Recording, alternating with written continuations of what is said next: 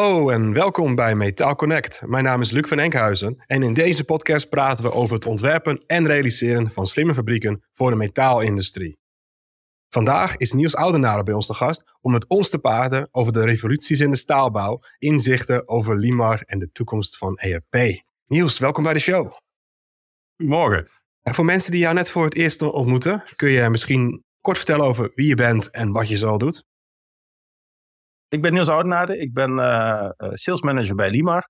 Ik heb een jaar of uh, 15 toch wel al gewerkt in de staalbouw constructiewereld, echt operationeel. Ook daarbij altijd al bezig geweest met het beheersen van projecten, het, het, organiseren van bedrijfsvoering en alle dynamiek die daaromheen zit. En ja, zodoende ben ik in deze rol bij, bij Limar terechtgekomen. Ja, je noemt het woord Limar al een paar keer. Kun je vertellen wat voor problemen het oplost, wie het bedoeld is um, en hoe het een beetje in elkaar zit?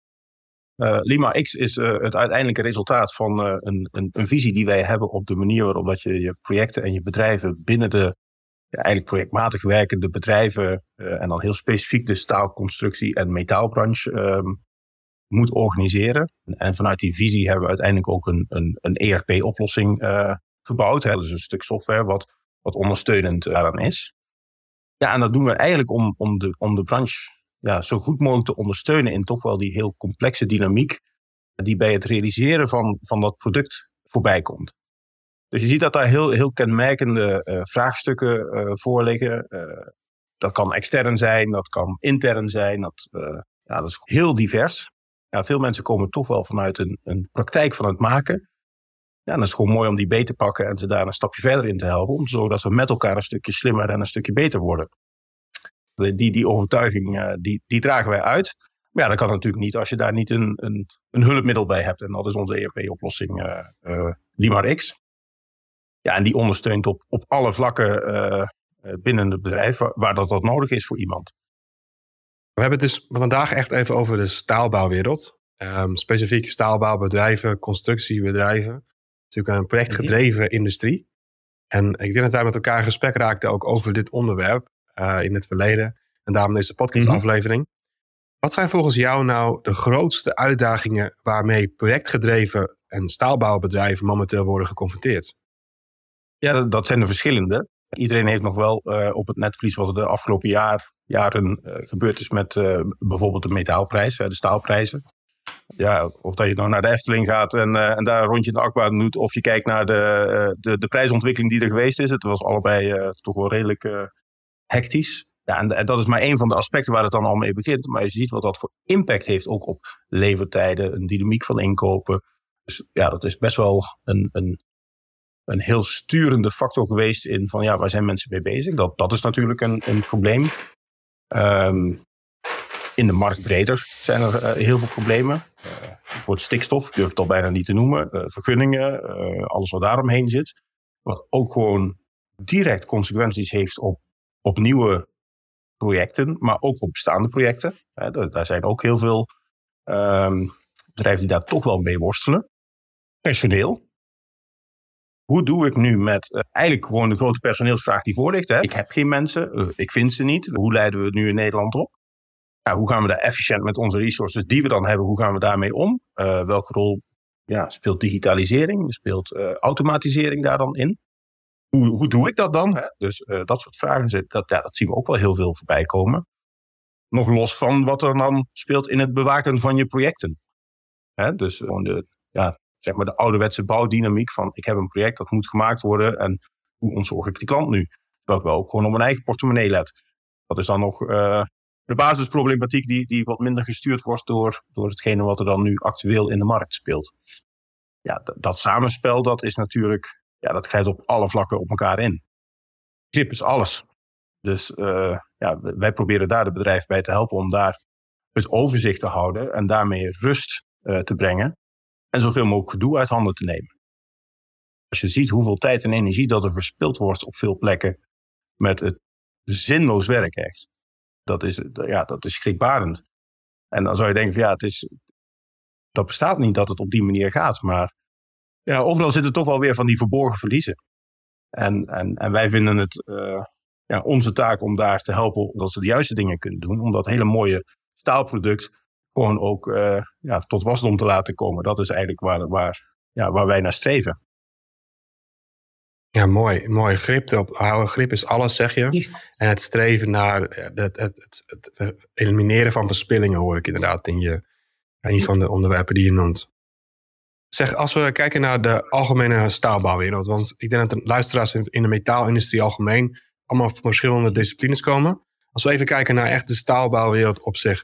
Wat zijn nou uh, typische kenmerken van een staalbouwbedrijf en uh, hun groei van zeg maar, een klein bedrijf naar een groter bedrijf? Wat, hoe, gaat, hoe, gaat, ontstaat zo'n bedrijf? Hoe raakt zo'n bedrijf volwassenheid? Uh, en hoe ziet zo'n groeitraject er een beetje uit bij zo'n bedrijf? Als je dat heel generiek bekijkt, dan, dan begin ik altijd even met het proces. En, en in basis is dat proces van staal maken eigenlijk altijd hetzelfde. Dat is aan de, aan de voorkant uh, wat rekenen, wat tekenen. Uh, vervolgens worden daar materiaalstaten van gemaakt. Dat materiaal dat moet besteld worden geleverd. Um, dan wordt dat geproduceerd. er gaat nog een conservering overheen.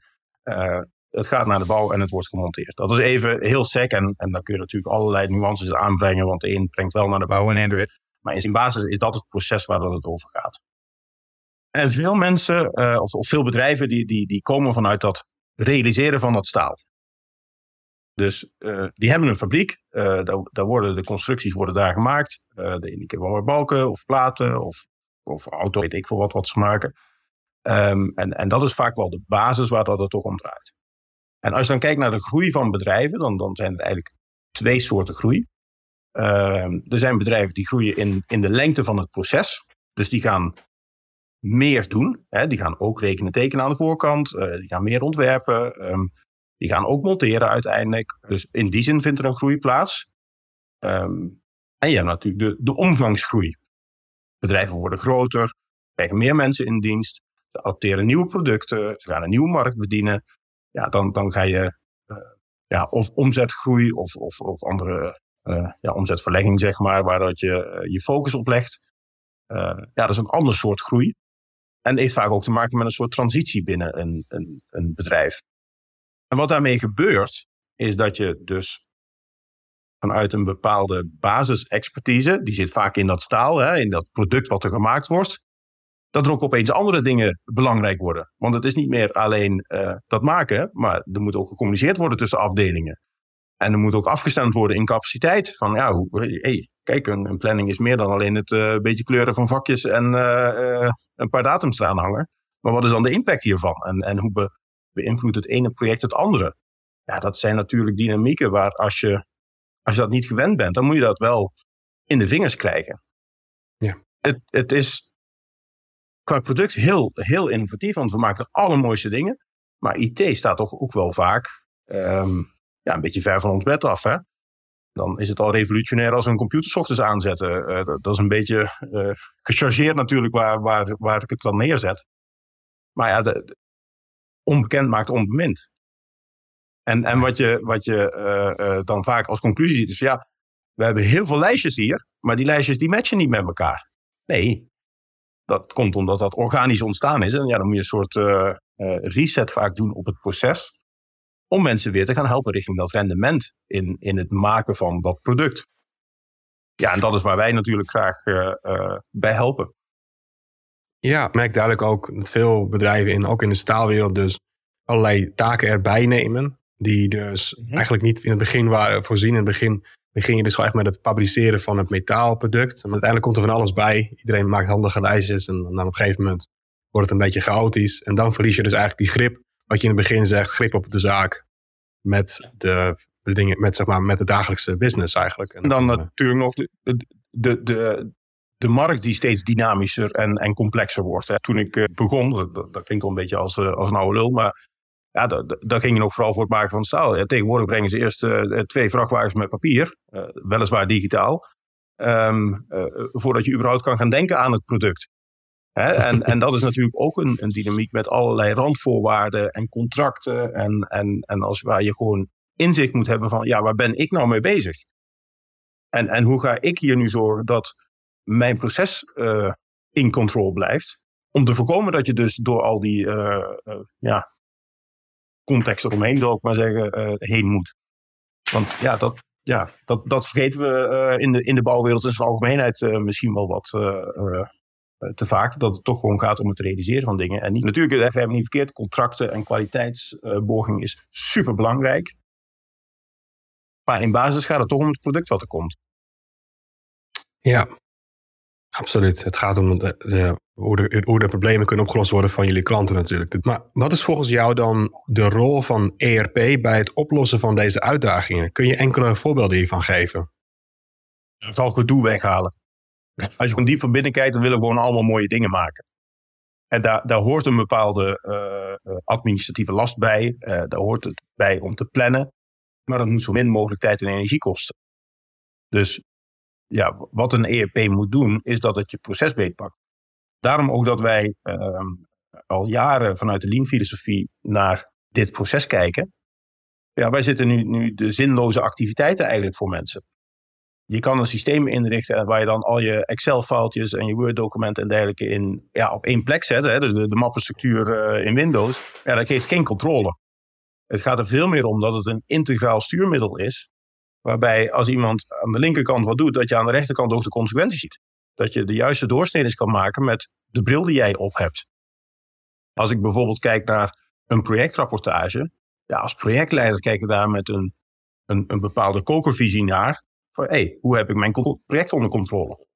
En hoe zorg ik dat ik binnen mijn budgetten en binnen mijn gestelde planning mijn doel realiseer? Als ik mijn managementpad opzet, ja, dan ben je vooral geïnteresseerd in, in over de projecten heen. Van hoe lopen die nou uh, door de bank genomen? En wat zijn de punten waarop ik bij moet gaan sturen? Ja, alleen die dynamiek al. Ja, dat, ja dat, je hebt het per definitie over een soort matrixorganisatie. Waarin uh, ja, op bepaalde manieren toch gewoon de juiste informatie boven tafel moet houden. Zonder dat dat heel veel tijd en energie kost. Je wil het juiste gesprek voeren. En, en, en dan moet je precies op dat snijpunt zitten van, van die verschillende uh, invalshoeken. En daar moet je de relevante informatie voorbij uh, bij elkaar halen. Zonder dat mensen daar heel veel tijd en energie mee kwijt zijn. Dat vraagt vaak een, een, een, een, een verandering van werken voor mensen, want ja, dat zijn ze niet gewend. Oh, uh, het geeft vooral veel meer context aan hetgene van wat zijn we nu aan het doen met elkaar. Dat, dat is denk ik waar dat het echte verschil zit. Een ander voorbeeld is bijvoorbeeld de planning.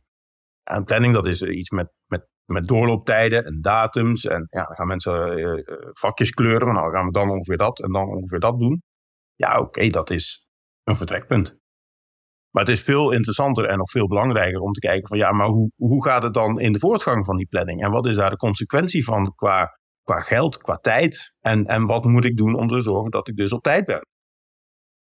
En hoe dat zich dan ook financieel vertaalt in je project, hoe zich dat ook financieel vertaalt in je bedrijfsresultaat. Ja, dat is, dat, dat is natuurlijk moeilijk als je dat niet gewend bent om op die manier naar, naar je bedrijfsvoering te kijken. Maar wel cruciaal om te zorgen dat je dus blijft bestaan. Kijk, in goede tijden kan iedereen geld verdienen. En je moet nu juist nadenken van ja, god, nou, stel nou dat het daar dus wat minder gaat met, met al die bedreigingen die om ons heen spelen. Ja, hoe gaan we daar nou op anticiperen? Nou, daar hebben we uh, laatst ook nog een, uh, een uitgebreide uh, middag-avondsessie met de bouw met staal hebben we daarmee georganiseerd. En dan zie je gewoon dat daar honderd man op afkomen. Honderd man die, die zeggen van nou, ik, dit speelt bij mij. En, en ja, dan krijg je zulke leuke interactie en, en gesprekken met mensen. Dat, dat sterkt ons gewoon ontzettend in de overtuiging dat, dat, dat wij hiermee door moeten gaan.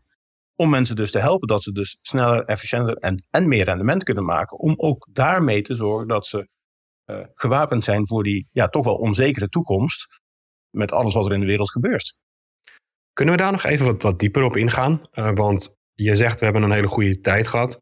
Maar ik kan me ook herinneren van mijn klantenbestand dat toch in het begin van de pandemie die uitbrak, dat er toch behoorlijke uitdagingen waren voor hun mensen. Nog steeds eigenlijk wel, maar vooral in het begin. Zeker. Um, ten eerste, je zegt materiaalprijzen gingen weg. Medewerkers waren niet aanwezig. We konden niet eens soms naar elkaar Leeftijden. Uh, ja, leeftijden overal natuurlijk. En ook van jezelf. Want je weet eigenlijk helemaal niet meer of je überhaupt de mensen op kantoor zult hebben was best wel een mhm. angst ook wel, merkte ik. Omdat mensen even niet meer wouden investeren. En eigenlijk nu ineens wel weer willen gaan, merk ik veel bedrijven die nu wel echt denken, oh, we hebben dit overleefd. En we gaan weer naar de toekomst kijken. Uh, we hebben weer mhm. minder hectiek in de dagelijkse business. En dan gaan we vol enthousiasme dit jaar aan de slag. Maar ik ben wel nieuwsgierig, want jij zegt nu er was dus een evenement. Daar kwamen honderd mensen op af. En die hadden dus vragen over de toekomst van hun bedrijf. Of hoe, hoe was dat opgezet dan? Nou, nee, maar gewoon van, van zie je uh, de toekomst van de staalbouwmarkt. Misschien wel, hè? de toekomst van de staalbouwmarkt algemeen, zeg maar. Ja, en, en, en wat is mijn positie daarin? Moet ik uh, dingen gaan doen of anders organiseren? Of ja. wat kan ik leren van anderen? Ik bedoel, dat is misschien nog wel veel meer basis. Het is altijd leuk om in de keuken bij iemand anders te mogen kijken. Wat kan ik daar dan van opsteken? Dat, dat, dat zal ook voor ongetwijfeld voor mensen uh, een insteek geweest zijn. Maar we hebben een prikkelend neergezet van uh, klaar voor een onzekere toekomst. Omdat eigenlijk het, het, het afgelopen jaar was wel zo'n moment dat je denkt van ja, hé, hey, dit kan ook gewoon helemaal fout lopen natuurlijk. Met een oorlog die uitbreekt en alles wat daaromheen gebeurt. Dus het is voor veel mensen denk ik meer een, een zo'n besefmoment geweest. Van hé, hey, waar sta ik nu eigenlijk? En waar wil ik naartoe? En wat ga ik daarvoor moeten doen? En wat kan ik doen? En wat heb ik al gedaan ook? Hè? Want het is ook vaak bevestiging van hetgene wat ik heb gedaan is, is goed. Of moet ik toch anders mee omgaan? Dus um, ja, daar zit gewoon toch wel een latente vraag bij mensen, denk ik. En wat zijn dingen die je opgevallen zijn aan de bijeenkomst dat mensen hebben gevraagd of hebben vermeld over hun situatie? Ja, dat zijn vaak natuurlijk, is dat uiteindelijk wel meer in de één op één situatie. Hè? Dus het is uh, voor iedereen toch wel heel specifiek vragen die er zijn. Uh, een van de meest voorkomende onderwerpen is toch wel planning. Hoe hou ik nu die planning onder controle en het inzicht op mijn planning van de dingen die ik niet kan beïnvloeden. Hè? Toch weer dat materiaal wat er niet is. Ik heb wel mijn mensen gepland, ik heb alles geregeld. Ja, die balken die zijn er niet, of mijn platen zijn er niet. Mm Ja, dat geeft ellende. En, en hoe hou je dat inzicht nu? Dat, dat is wel een, een belangrijk ding. Maar vooral ook van hoe zorg ik nou dat we gewoon efficiënt dat hele proces organiseren. Hoe pak ik een project aan? Dat is ook gewoon een vraag van mensen. Ja, hoe, hoe, organiseer ik dat dan? Hoe structureer ik dat? En, en, en wordt het niet een heel grote uh, administratieve rondslomp om dan te bewaken wat ik toch altijd al deed? Wat gaat me dat überhaupt opleveren? En ze zien wel dat er iets moet gebeuren. Hè, want dat is toch wel de ondernemers die dan, die dan spreekt. Um, maar ja, wat, wat is dat dan? Ja, en, en dat is gewoon heel moeilijk, hè, want dat is voor iedereen anders. Want iedereen zit ook in een ander moment van groei, transitie, uh, overdracht van, van een bedrijf. Um, ja, daar moet je toch heel specifiek wel met iemand in gesprek van, goh, wat, wat speelt er nu echt bij jou? En, en, en dan ben ik weer terug bij de kern van, ja, hoe vinden wij dat projecten bewaakt moeten worden? Ja, die kern die is er wel, maar daaromheen zitten natuurlijk weer heel veel verschillende functionaliteiten die je heel klantspecifiek moet maken. Hè? Bij de ene is het veel meer een administratieve zaak van, uh, we hebben zoveel, zo'n grote factuurstroom. Ja, daar ligt de nadruk dan op. En, en een ander die zegt van, ja, ik ben vooral heel erg bezig met ja, toch weer die planning uh, waar ik op stuur. Of ik zie dat uh, uh, het digitale tekenmerk in de fabriek. Hè? Ik bedoel, dat is ook natuurlijk een ontwikkeling die er echt wel aankomt. dat je zegt, ja, we, we hebben dat kantoorwerk zeg maar wel, wel onder controle. Maar nu ligt er nog een schat begraven in waar ik minder zicht op heb. Omdat we daar nog heel veel handmatige urenbriefjes bij houden. En tekeningen afdrukken. En verliezen echt zien hoe dat er met mm oude mhm. informatie gewerkt wordt. En denk, hoe gaan jullie daarmee om?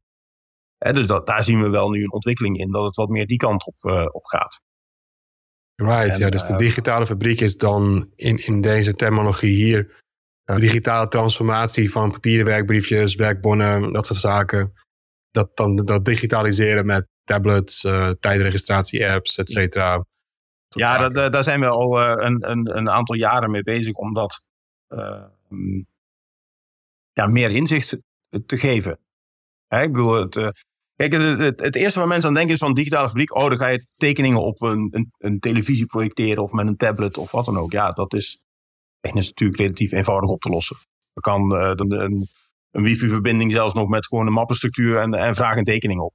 Dat is allemaal in die zin, uh, en dat zeg ik met alle respect, niet zo heel spannend. Maar het gaat erom van wat zijn nu de twee, drie laagjes die erachter zitten. Ja, hoe krijg je die tekening op het juiste moment bij de juiste persoon met de juiste randinformatie over de opdracht? Dat is het, de vervolgvraag.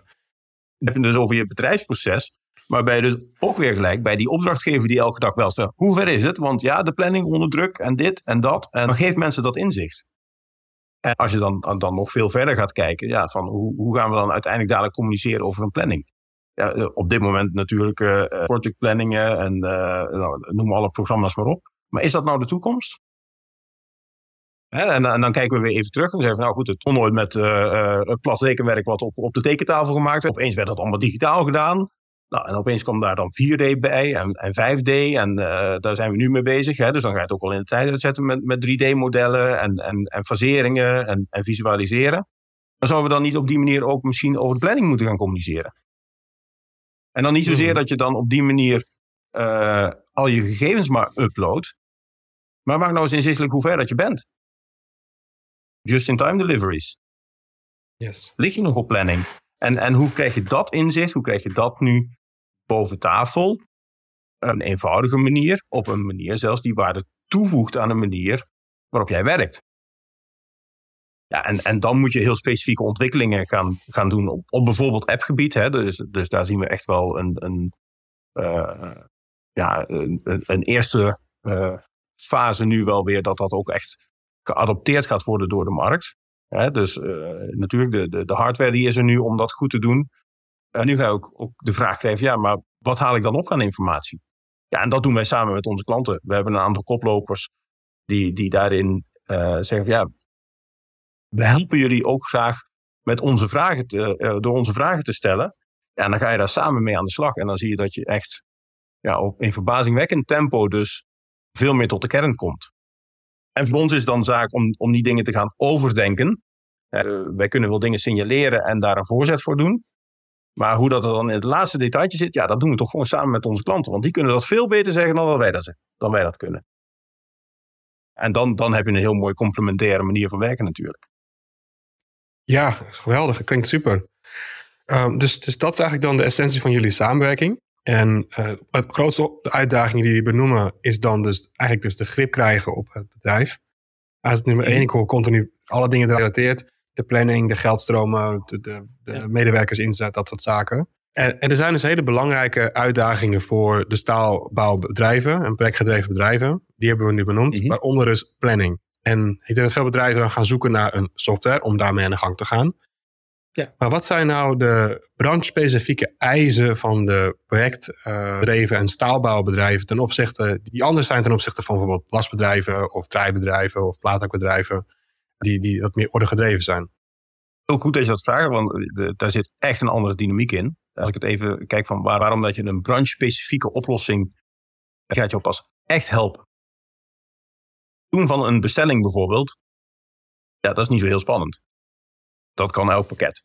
Overal kun je een verplichting in aangaan en kijken hoe dat die gefactureerd is. En uh, nou, hè, dat is allemaal niet zo, niet zo spannend. Maar wat bestel je dan? En, en heb ik dan ook begrepen uh, wat de impact daarvan is op mijn bedrijfsvoering? Dus als ik, ik dan even een stapje terug doe, dan kijk bijvoorbeeld een profiellengteoptimalisatie. Ja, dat, dat, is echt heel erg belangrijk. Zo'n tekenmodel, natuurlijk je, je materiaalbehoeften, dus die lijst uh, die kun je gewoon uh, in het systeem uh, inladen. Dat is een fluitje van een cent. Maar dan is de vraag, wat ga ik daarmee doen? En, en als je dan een generiek programma hebt, die kan dan, nou oké, ik op verschillende plekken prijs opvragen en prijsspiegels maken, et cetera. Maar goed, branchespecifiek ga je zorgen dat daar eerst een profiellengteoptimalisatie van is. Nou, dat, dat moet natuurlijk op maat gemaakt zijn over van hoe jouw hal eruit ziet.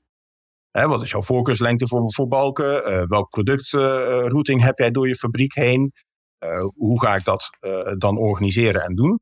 Dus je wil niet weten hoeveel uren mensen bezig zijn met profiellengteoptimalisaties. Ja, moet gewoon klik, klak, klaar, moet dat, moet dat gebeurd zijn. Dat is wat een ERP moet doen. En van daaruit moet je dus zorgen dat je dus de juiste profielen op de juiste plek bestelt. Dat inzichtelijk is wat er dan ook echt besteld is, maar ook wanneer dat het geleverd wordt. Want alleen dan geef je de mensen die in jouw organisatie werken ook weer het juiste inzicht om hun werkzaamheden goed te gaan plannen. Als je nou ziet dat je zware balken nog niet besteld zijn, of dat daar een probleem is met de leeftijd, ja, dan moet je die manschappen ergens anders op in gaan plannen. Of druk zetten bij de leverancier van vriend, ik heb daar echt een groot probleem mee. Uh, hoe kan dit? Of je kijkt intern in je organisatie, hoe kan het dat dit nog niet geregeld is? Hè, maar, maar dan ga je echt sturen in je bedrijf en ben je niet meer bezig met dat brandjes blussen. Dus alleen dit kleine stukje al van, ja, waar zit dan een onderscheidend vermogen van een branchespecifiek pakket? ja, die werkvoorbereiding, ja, die is super belangrijk. Ja. Want ja, daar wordt eigenlijk het verschil gemaakt. Hè? Ja, en on, wordt dat ondersteund door een, een generiek programma? Ja, in bepaalde mate wel. Maar niet in het juiste detailniveau. Want um, ja, het is generiek. De naam zegt het al. En ja, dat is eigenlijk toch wel waar dat wij zeggen, ja, dat is de essentie van het begrijpen van die markt, het begrijpen wat belangrijk is, het weten wat de kentallen zijn en het begrijpen van die kentallen ook. Hè. Um, ja, daar moet je gewoon echt wel diep in zitten om, om van toegevoegde waarde te zijn. En wat je uiteindelijk ook vaak ziet, is dat als mensen dan toch kiezen voor een generiek pakket, dan is het toch vaak ook wel na twee, drie jaar van ja. Ja, het is toch niet net, dat, net niet dat inzicht wat ik dan nodig had. Of ik heb toch, ja, er zijn toch wel weer heel veel lijstjes aan het maken. En ja, het past toch net niet lekker. Maar ja, we gaan er maar mee door, want het heeft zoveel geld gekost. Uh, ja, en weet je, dat is gewoon doodzonde. Vooral als je er hoop maatwerk erin stopt. Om dit op te lossen. Maar als je merkt, heb je al het maatwerk gedaan, dan ben je er nog net niet, inderdaad. En dat is natuurlijk heel vervelend. Dan ben je er nog net niet. En dan vertrekt degene die dat maatwerk gemaakt heeft. En dan uiteindelijk gaan we weer een ander maatwerkje maken om uh, uh, dat dan maar weer werkend te houden. Ja, uh, je ziet de hele podcast alweer ontstaan. Daarom werken wij ook niet met maatwerk. Wij, wij weten, ja, Oost-Brabants arrogant. Wij weten wel hoe dat, dat proces in elkaar zit. Het is veel meer een kwestie van hoe, hoe configureer ik dat proces nu, dat het ook echt bij jou past. De, het proces aan zich is in basis altijd hetzelfde. Alleen je moet zorgen dat dat zo efficiënt mogelijk in jouw organisatie gebeurt. En natuurlijk, bij het ene bedrijf, uh, als je een, een, een, klein bedrijfje hebt, hebben mensen misschien drie, vier verschillende petten op. Dat kan zijn dat de tekenaar ook de materiaalbestelling doet en, en de werkvoorbereiding uh, voor de fabriek. Ja, en in de grotere bedrijven zijn er misschien wel drie of vier verschillende afdelingen die daarmee bezig zijn. Hè, maar dat is een kwestie van wie doet bepaalde werkzaamheden. Maar in basis de werkzaamheden aan zich, ja, die zijn gewoon hetzelfde. En, en dan heb je dus geen maatwerk nodig. Dan moet je misschien wel jouw bedrijfsvoering daar een beetje op aanpassen, mhm. zodat je veel meer rendement kan gaan halen. Maar ja, wie zijn wij om, om, om vanuit onze uh, bijna 100 klanten te zeggen van die 100 klanten die werken daarmee, die behalen rendementen. Wie zijn wij om dan te zeggen dat dat, dat anders moet? Ik moet ja. wel een heel goed argument hebben. Ja, precies. Je hebt 100 mensen die vertrouwen in jullie visie en jullie product. En die zeggen duidelijk, er is weinig maatwerk uh, wat jullie leveren aan het product. Dan, ja, dan moet er toch wel iets kloppen aan, aan de brandspecifieke template die jullie hanteren voor, voor jullie klanten. En als iemand is met een heel goed idee, dan neem ik de uitdaging aan. Dan gaan we het gewoon maken. Hè? Maar dan krijgt iedereen het ook. Want dat is echt wel een heel goed idee. Hè, dus dat gebeurt natuurlijk continu. Want uh, ik zeg altijd Oost-Brabants uh, arrogant. Uh, wij weten wel hoe het werkt, maar we staan altijd open voor goede ideeën. Ja, en, en, en ook daarin worden we gewoon gelukkig elke keer weer verrast dat mensen zeggen: ja, maar hoe ga je dit dan precies doen? Oh, ja, interessante vraag. En dan spiegelen we en dan toetsen we dat. En dan zeggen we: ja, dat vind ik echt een goed idee. Dat, dat past in onze filosofie. Hè? Dat is ondersteunend aan het projectmatig realiseren van staal, dan heeft iedereen daar voordeel van. En, en dan komt dat ook gewoon voor iedereen beschikbaar. Hoe, hoe is jullie systeem opgebouwd trouwens? Is het een, um, een, een, een cloud-gebaseerd systeem of on-premise? Krijgt iedereen gewoon een update? Hoe zit het een beetje in elkaar qua technische zin? De basis is dat het op een server draait. En, en dat kan een uh, uh, on-premise zijn, dat kan in de cloud zijn. Uh, ja, dat, dat, dat is om, aan zich natuurlijk niet zo, zo heel spannend. Mhm. het draait op een server. En ja, die informatie die wordt dan uh, ja, beschikbaar eigenlijk op je computerscherm. Hè? Dus uh, installeer het programma op zoveel computers als je nodig hebt. Ja, daar haal je de, de voor die gebruiker specifieke ja, gegevens naar voren. Dan werkt het ook gewoon altijd supersnel. Hè, je wil niet dat mensen zitten te wachten van, uh, nou, ik klik hier even, ik ga koffie halen. En als ik dan terug ben, dan, dan is je waarschijnlijk wel klaar met inladen. Nee, het moet gewoon direct beschikbaar zijn. Dus je kanaliseert heel erg je, je informatie um, uh, die je uitwisselt met de verschillende gebruikers.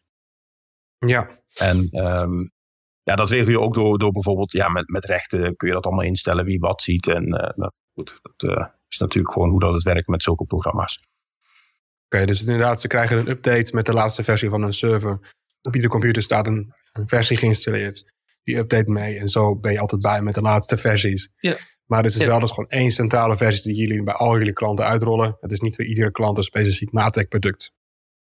Nee, nee, kijk, het verschil zit in de configuratie. Hè? Dus uh, een kostenstructuur of een, uh, de, de, de afdelingsorganisatie. Dat is natuurlijk heel klantspecifiek.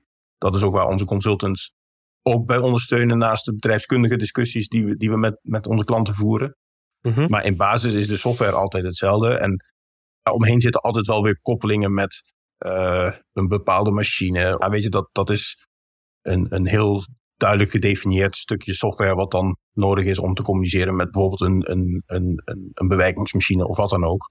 Om te zorgen dat het verbruik en alles daarvan dus op de juiste plek terechtkomt. Maar ja, dan zit je al eigenlijk in een schil rondom de, de basissoftware heen. Dat is dan echt faciliterend dat we daarin uh, uh, voor de klant dus, voor meerdere klanten dan uh, ja, iets schrijven. Ja, super. Dus een extra module die je erop kan klikken eigenlijk met weer een configuratie. Ja, zo kun je het zien. Projectbeheersing is de kern. En uh, daaromheen plug je dan de modules met heel specifieke functionaliteiten die mensen wel of niet nodig hebben. Ja, en je komt op een gegeven moment op het vlak van informatieuitwisseling met. Bijvoorbeeld kijk naar een, een. Ja, die, die optimaliseren op een bepaalde manier. Die software is vaak heel specifiek voor die machine geschreven door de leverancier. Ja, de, uh, natuurlijk, we zouden het ongetwijfeld kunnen. Maar wat voegt dat nou voor waarde toe aan het uiteindelijke product? Hè? Laat dat dan ook vooral daar zitten. Laat dat ook bij die, bij die leverancier van die machine zitten. Dat hij op, op de juiste manier die optimalisaties doet met zijn snijverliezen en zijn verbruik en, en alles. Ja, dat, dat is zijn expertise. Maar ga vooral in, in overleg met elkaar van wat hebben wij nu van elkaar nodig om dit goed te kunnen doen. Om die klant te helpen. Die klant die staat uiteindelijk altijd centraal. Die klant die moet geholpen worden. Die moet geen gedoe hebben. Ja, en dan bouwen we daar dus een, een, een, koppeling of een interactie mee. Of, of ja, dat, dat gaat gewoon zoals dat mensen dat uh, nodig denken te hebben. En, en eh, dat geldt ook bijvoorbeeld voor een, uh, een salarispakket of wat dan ook. Hè. Op een gegeven moment zeg je, ja, hier stopt de ERP en hier begint een, een ander. Ja, daar kun je natuurlijk niet je ogen voor sluiten. Nee, goed. Je geeft al duidelijk aan waar de lijnen liggen, zeg maar, tot waar jullie focus ligt. Met jullie essentie van wat jullie doen. Dat zeg je al een paar keer het woord de essentie van de ERP die je hebt. Ik vind het een heel mooie uh, omschrijving ook inderdaad van wat, je, wat, wat goed is denk ik voor, voor een bedrijf. Want mm -hmm. inderdaad, op een gegeven moment moet je net gewoon stoppen met zeg, iets om te bouwen voor het niet bedoeld is. Ik zie regelmatig ook bedrijven die een ERP helemaal ombouwen met een hele hoop maatwerk en extra functionaliteit en tabel erin, terwijl het eigenlijk nooit in de eerste plaats daarvoor bedoeld was. Kan heel veel vrijheid geven en kan soms heel positief uitpakken. Uh, maar op een gegeven moment zijn, moet, je ook een, moet je ook een stap terug kunnen doen en zeggen: Oh, wacht even, is er niet misschien een gespecialiseerde oplossing voor een, een app, een, een cloud-applicatie of een Precies, extra ja. programma? Uh, ja. Dat is heel goed dat je dat, dat, duidelijk aangeeft. Want ik vind het heel uniek en wat jullie doen, is dat jullie dus ook inderdaad de, de staalbouw uh, specifiek hebben als de uitdagingen, wat je zegt, uh, profielenlengte, berekeningen, profielenbeheer. Wat was het woord ervan nog een keer, voor de goede woorden? Profiellengteoptimalisatie. Profiellengteoptimalisatie, een mooie van Scrabble. Dat is dus specifiek een, voor een staalbouw uh, gerelateerd bedrijf, zou ik zeggen, dan meest belangrijk. Want als je werkt met profielen, werkt met veel staal, grote constructies, dan moeten we in jouw richting kijken, van jullie systeem. Nou ja, de, de, nu je dit vertelde, moet ik even terugdenken aan volgens mij in ons vorige gesprek wat jij, wat jij zei. Van we, we, we struikelen het liefst over een stapeltje uh, met briefjes van honderd om, om ergens een kwartje op te rapen. Of iets in die strekking. Um, en je ziet dat mensen inderdaad altijd die focus lijken te hebben op dat kwartje. Want ja, dat is heel tastbaar. Maar als ik het bijvoorbeeld dan heb over profiellengteoptimalisatie. Daar, daar kun je dan over twisten van, goh, als ik dit met de hand doe, bespaar ik misschien nog ergens een paar kilootjes staal. Ja, nou, wat kost dat? Dus uh, dan krijg je dan een beetje zo'n zo'n suboptimalisatie. Ja, zie je wel, dat kost 100 euro extra. Ja, ik zeg, maar hoeveel uren heb je daar nou aan besteed? Oh, ja, dat heb ik in een ochtendje gedaan. Ja, wij waren in 20 seconden, uh, zat hij als bestelling in, in het systeem. Hè? En, en als je op die manier natuurlijk je bril opzet en, en gaat kijken van wat gebeurt er nu binnen bedrijven. Dan zeg ik ja, als iemand zegt van ik heb dit in een ochtendje gedaan voor, voor, voor 50 ton staal. Ja, dan, dan ben je natuurlijk niet goed bezig. Nee, maar ik kan me voorstellen en, dat het ook wel een beetje komt door gewoon de groei van het bedrijf. Want denk als veel ondernemers die, die zeg maar zelf het bedrijf zijn begonnen, die zelf directeur, groot eigenaar zijn. Um, als je natuurlijk net begint en je, je hebt misschien uh, twee, drie man, uh, dan, dan doet ieder kwartje er wel toe. Uh, dan moet je echt wel oppassen met je, met je materialen. En dan, en dan doe je alles met de hand. Want je moet het gevoel hebben van wat zeg maar wijsheid is er niet en klopt de prijs wel die je krijgt van je leverancier. Ja? Dat kwartje is ook belangrijk. Ja. Maar, het, maar mag geen vier uur werk kosten om dat kwartje te verdienen. Ja, Want dan kost het je onder de streep. Dus nog vier keer. dan, dan ga je zelfs over een FTA's op jaarbasis praten. En dan zijn we weer terug bij de dynamiek van wat gebeurt er in de markt? Ja, gekwalificeerd of, of, of goed personeel. het is hard te vinden. Dus laten mhm. mensen nou nadenken over de dingen waar dat ze waarde toevoegen. En laat ons met onze EEP nou de, de dingen doen die gewoon in te stellen zijn met bepaalde parameters. Ja, exact. Ik ben het met je eens dat het zeker moet gebeuren. Het punt waar ik, waar ik naartoe ging, was zeg maar dat bedrijven die net beginnen nog heel klein zijn.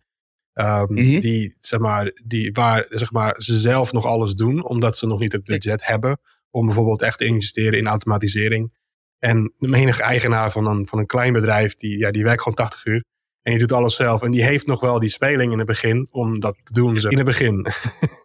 maar op een gegeven moment komt er dus wel een punt dat er een, een, een transitie gemaakt moet worden. Want dan komen er te veel mensen, moeten te veel gemanaged worden. Uh, en dan inderdaad, dan, dan, dan moet je het gevoel hebben dat, dat je dat kwartje inderdaad in automatisering kunt verdienen. Misschien wel die honderd euro's inderdaad. Ja. Um, en er is oh, dus een bepaald moment dat je moet overstappen. Ja, kijk, en, en ehm, eh, we hebben gelukkig eh, verschillende klanten die dit ook gedaan hebben. Hè? Die begonnen met één licentie.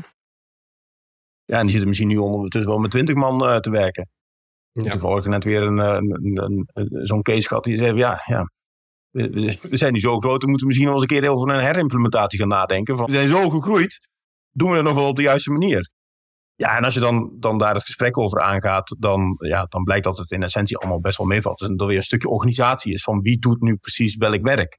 Maar daar hoef je niet zo'n heel systeem voor opnieuw in te richten. Maar wij groeien graag mee. Hè, dus uh, wij zijn nooit te groot voor iemand. We hebben ook, ook voldoende klanten die gewoon met één, twee gebruikers hooguit uh, in zo'n systeem werken. En die hebben dan heel veel verschillende petten op. En die hebben misschien niet alle modules die eromheen zitten. Maar die brengen wel die, die kern van een ERP-oplossing voor projectmatig werken, brengen we wel binnen daar. En, de, en, en dan is het nog zo simpel als van gewoon een, eh, een paar materialen bestellen uh, en wat optimalisatie en de uurtjes boeken. Misschien is dat ook genoeg, hè? En, en, dan even een inkooppost voor de montage en een inkooppost voor de coating of de conservering die erop moet. Maar er zijn heel veel bedrijven al mee geholpen. Ja. En als jij dan in de loop van de tijd doorgroeit, ja, dan, dan groeien wij daarin mee het, kan, het kan niet zo zijn dat je nu een keuze maakt die je dan beperkt om, om verder te groeien. Dus uh, wij vinden juist ook belangrijk dat je eigenlijk wel, zeker in die situatie, een beetje klein begint. Omdat je je toch eigen moet maken van hoe is het nu om met zo'n systeem te werken? En wat gaat het mij opleveren? En dan zie je eigenlijk dat mensen na twee, drie maanden vaak pas beginnen na te denken: oh ja, daar zit dus eigenlijk mijn probleem en daar heb ik het ondersteuning nodig. Terwijl bij zo'n eerste kennismaking zegt nee, daar heb ik allemaal, dan weet ik allemaal precies hoe dat zit. Of uh, nee, daar heb ik geen problemen mee. En door dan te beginnen met zo'n zo'n ERP-oplossing, gaan er opeens allemaal raderen draaien. En, en ja, dat is fantastisch om dat te zien. En, en uh, een leuke anekdote daarvan is, is nog wel dat we bij een klant uh, het, het, systeem geïnstalleerd hadden. En die was na een maand of twee was die live. Ja, die was al redelijk snel doorheen gegaan. De beste man die had allemaal zorgen over uh, ja, gaan die mensen in de fabriek dat dan wel begrijpen? Dat ze op een bepaald order met een bepaalde code hun uren moeten boeken. Want ja, er is toch een groot deel wat, wat geen uh, uh, Nederlands of in ieder geval beperkt Nederlands spreekt. En die urenbriefjes, ja, dat doen ze ook altijd al fout. En ja, ja, ja, ja. Ik weet het, ik weet het niet, maar ja, laten we het toch maar doen. Dat was een beetje de tendens van, van het gesprek. Want hij zag de noodzaak er wel van. En ehm, nou goed, hij is twee maanden bezig geweest met die inrichting. Uh, hij is een paar weken live. En nou goed, dan, dan bel ik altijd een keer van, goh, hoe gaat het nu hè? En heeft hij al wat opgebracht. Hij zegt, wat me nou gebeurd is de afgelopen weken. Hij zei, ik heb hier een jongen, die, die, die, daar had ik eigenlijk de meeste zorgen over van of hij het allemaal wel zou doen en zou begrijpen. En ja, nou, dat ging eigenlijk best wel snel goed. Hij zei, maar toen kan hij op een gegeven moment kan hij bij mij het bedrijfsbureau binnen. Hij zei, Bos, Bos, Now uh, I have a question for you. Uh, I have to uh, write down my own hours. But what to do with machine hours? En, en, en toen viel bij, bij, bij die eigenaar viel het kwartje. Hij zei van ja, ik heb dus één jongen die hier twee machines bedient.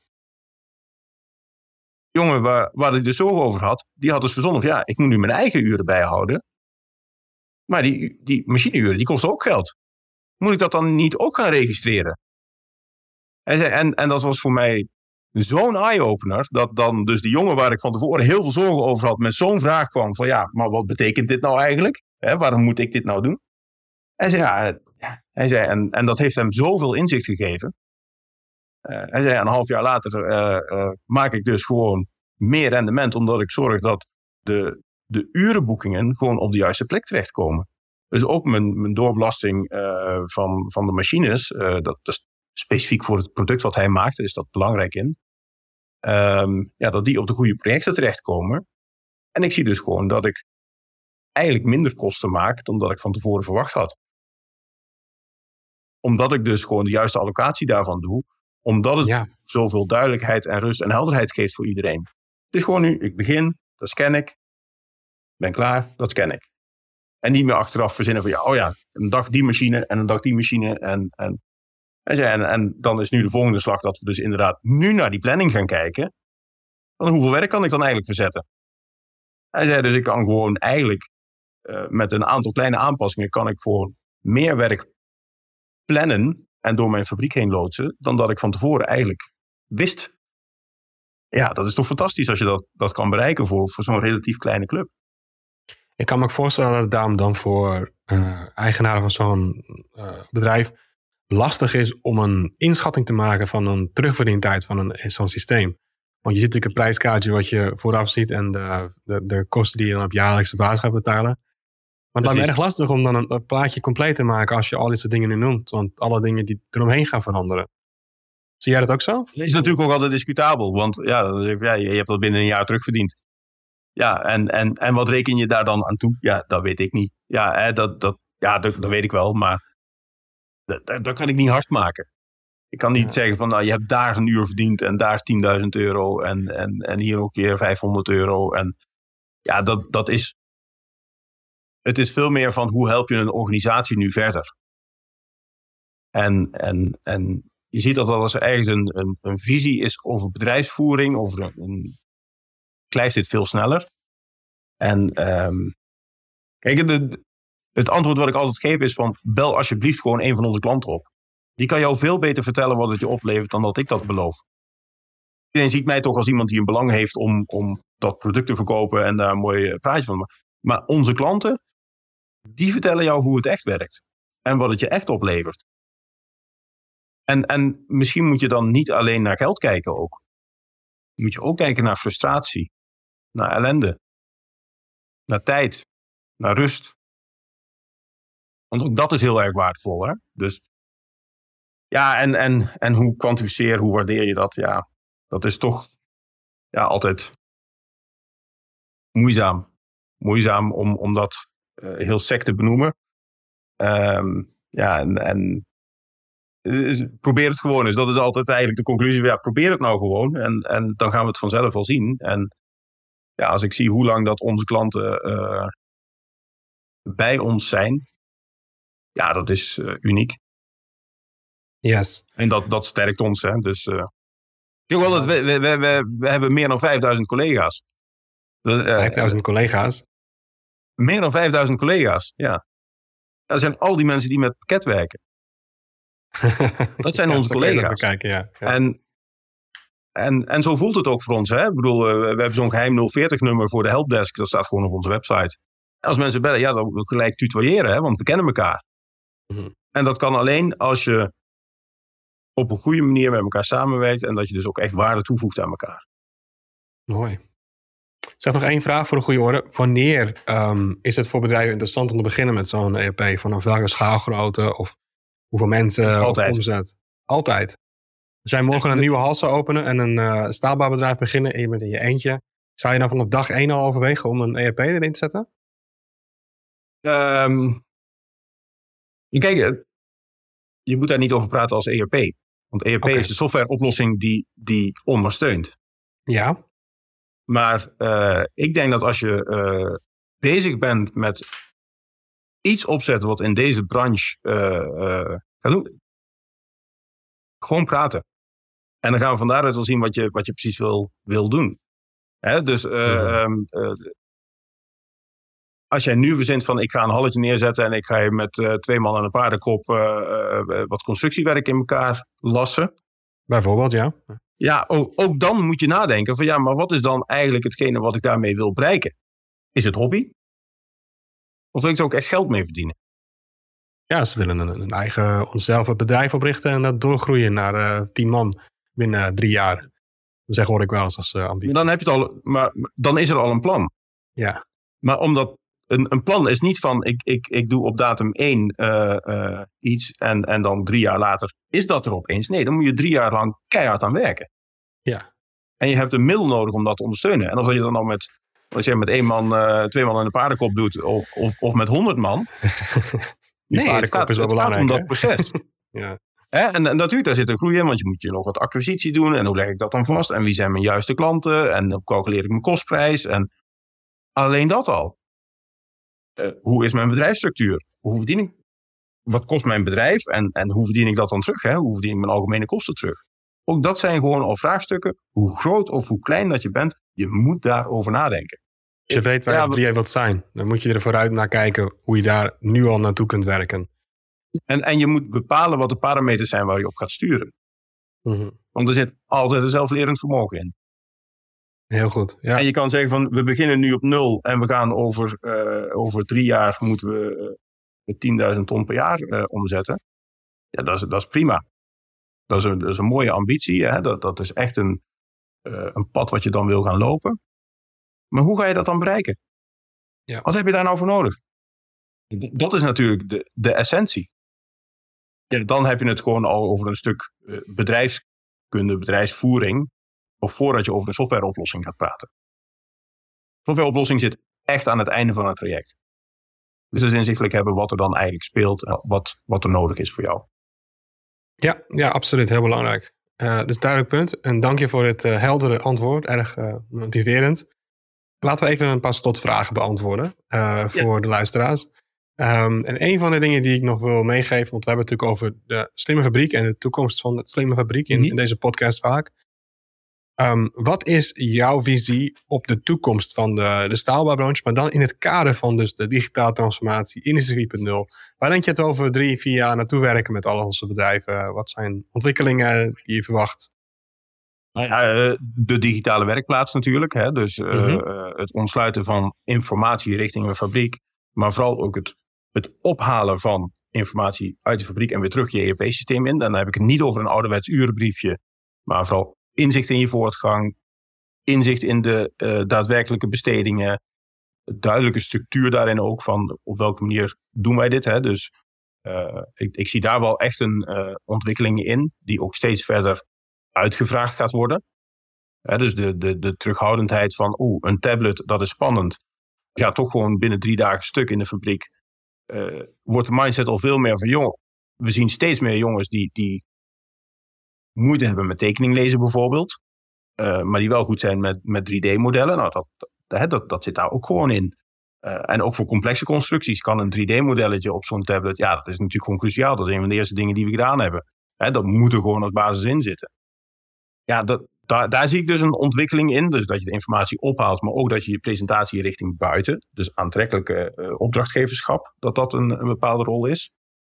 Ja, en sowieso uh, tegenwoordig doet. Uh, je leeft niet als je geen smartphone hebt. Hè? Dus, dus, het gebruik van apps op, op alle mogelijke manieren is ook gewoon iets waar we mee bezig zijn. En dat gaat ook van, ja, wat ik zeg weer, de, de urenbriefjes tot. maar ook bijvoorbeeld een kwaliteitsapp. Ja, dat is, die, die, die, die, die, die hebben wij gemaakt. En um, je ziet dus gewoon dat. Ja, ook, hier ga ik ook weer uitweiden. Korte slotvraag als je weet hoeveel tijd dat er ver, verspild wordt gewoon met het vastleggen van kwaliteitscontroles. De tekening de fabriek in, een foto en opschrijven hoe laat dat die foto dan gemaakt is en dan een rapportje maken. Joh, stop ermee. Kan gewoon een appje. En, en, en dat is dan weer iets dat zeg ik van ja, dat, dat is wel een ontwikkeling die je gewoon in het algemeen, in het hele leven wel ziet, is dat alles veel makkelijker bereikbaar wordt. En, en daarom dat we dus ook gewoon een heel uitgebreid arsenaal aan apps hebben uh, om juist dit soort dingen te gaan ondersteunen. En, en uh, ja, wat ons betreft kan het niet genoeg zijn. Ja, je ziet nu dat, dat dat in de markt dus ook steeds meer gevraagd gaat worden. Hè? Dus uh, ja, ik ben blij dat we daarin wel voorop lopen. Ehm, en dat we dit uh, tijdig onderkend hebben om, ja, om nu gewoon dus de klanten echt te kunnen gaan bedienen met de vragen die ze hebben. Ben ik nog iets vergeten te vragen aan je? Heb je nog iets wat je wil meegeven aan de luisteraars over dit onderwerp of nog ideeën die je wilt uh, benoemen? Kijk, als je het bekijkt uh, uh, in het kader van een totale digitalisering, dan moet je goed nadenken over van wat wil ik nu op een bepaalde manier doen. En ERP e is een, een, een, belangrijk onderdeel daarin. En ik denk dat je, eigenlijk, ja, het, waar het gesprek over ging, hè, hoe kun je nou branchespecifiek kun je nou goed die digitalisering ja, uit handen nemen, hè? maar blijven altijd nadenken over je bedrijf. En, en, en breng dat terug in de, eh, in de abstractie. Dus ga werken aan je bedrijf en kijk hoe je van daaruit met digitalisering ondersteund kan worden. En zo kijken wij ook naar de wereld. We kijken heel goed naar van wat kunnen wij, waar voegen wij waarde toe, maar ook naar vooral van wat kunnen we niet. Dus het, het zoek naar complementair zijn. Ja, dat vind ik wel een mooie boodschap om aan iedereen mee te geven. Goh, hoe kunnen wij elkaar nu helpen om beter en, en, en, en meer rendement eh, te halen? Dat, dat is denk ik wel de boodschap die, we, die ik wel graag mee wil geven aan iedereen om hier dan nog eens over na te denken. En in welke vorm dat je dat dan zou doen. Mm Oké, ja, dit was geweldig. Wat een prachtig advies. Ja. Deze gaat zeker uh, in de aflevering voor aangezet worden. Waar kunnen mensen wat meer uh, over jou en over Limo te weten komen online? Uh, online, uh, ja, uiteraard onze website. Wij, wij, zijn altijd een beetje wars van e-mails en tickets en, en alles. Dus kijk gewoon even op de website, daar staat ons geheime 040-nummer. kun je gewoon bellen als je een vraag hebt. En right. Ehm, ja, je kan natuurlijk op, op LinkedIn kun je, inschrijven op, op onze bedrijfspagina volgen. We posten ook toch wel een aantal keer per week wel interessante, vaak wel een beetje triggerende artikeltjes van goh, hoe, wie, wat, waar. En we delen actief kennis daar dus ook kennisdeling is bij ons iets wat we heel belangrijk vinden. Um, ja, die, die publiceren we dus of in onze nieuwsbrief, dan kun je via een website voor inschrijven, via het contactformulier, of op LinkedIn. Dat is eigenlijk het, de meeste media die we daar vanuit onszelf voor gebruiken.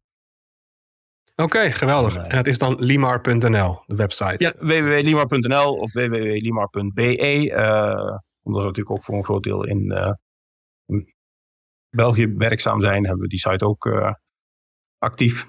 Oké. En um, ja, ook, ook voor dit soort gesprekken. Hè? Ik bedoel, dit is leuk. Hier haal ik ook weer ideeën uit. Denk van ja, oh, hoe zijn we daar nou mee bezig? En uh, uh, in die zin vind ik ook kennisdeling en sparren is ook gewoon een belangrijk deel van ons. Van onze rol in de markt. Ja. Het gaat helemaal niet zozeer over software. Zozeer. Nou, het is, het is het leukste van voor mij. Maar het gaat eigenlijk om de transformatie. De digitale transformatie naar de, de goede toekomst inderdaad. Toch? Ja, zeker, zeker. Ja. Bedankt dat je hebt meegedaan aan de Metaal Connect podcast. Dank gedaan. Leuk. Leuk om te doen. Bedankt voor het luisteren. Als je het gesprek dus nuttig vond, inspirerend, um, luister de volgende keer natuurlijk dan weer mee naar de Metaal Connect podcast. En als je zelf nog iemand kent die, uh, die je zou willen horen op de podcast, of misschien wil je zelf deelnemen, stuur me gerust ook een berichtje, want uh, kennisdeling is waar het allemaal om gaat. En dan hoop ik je volgende keer weer terug bent bij de volgende aflevering. Tot ziens!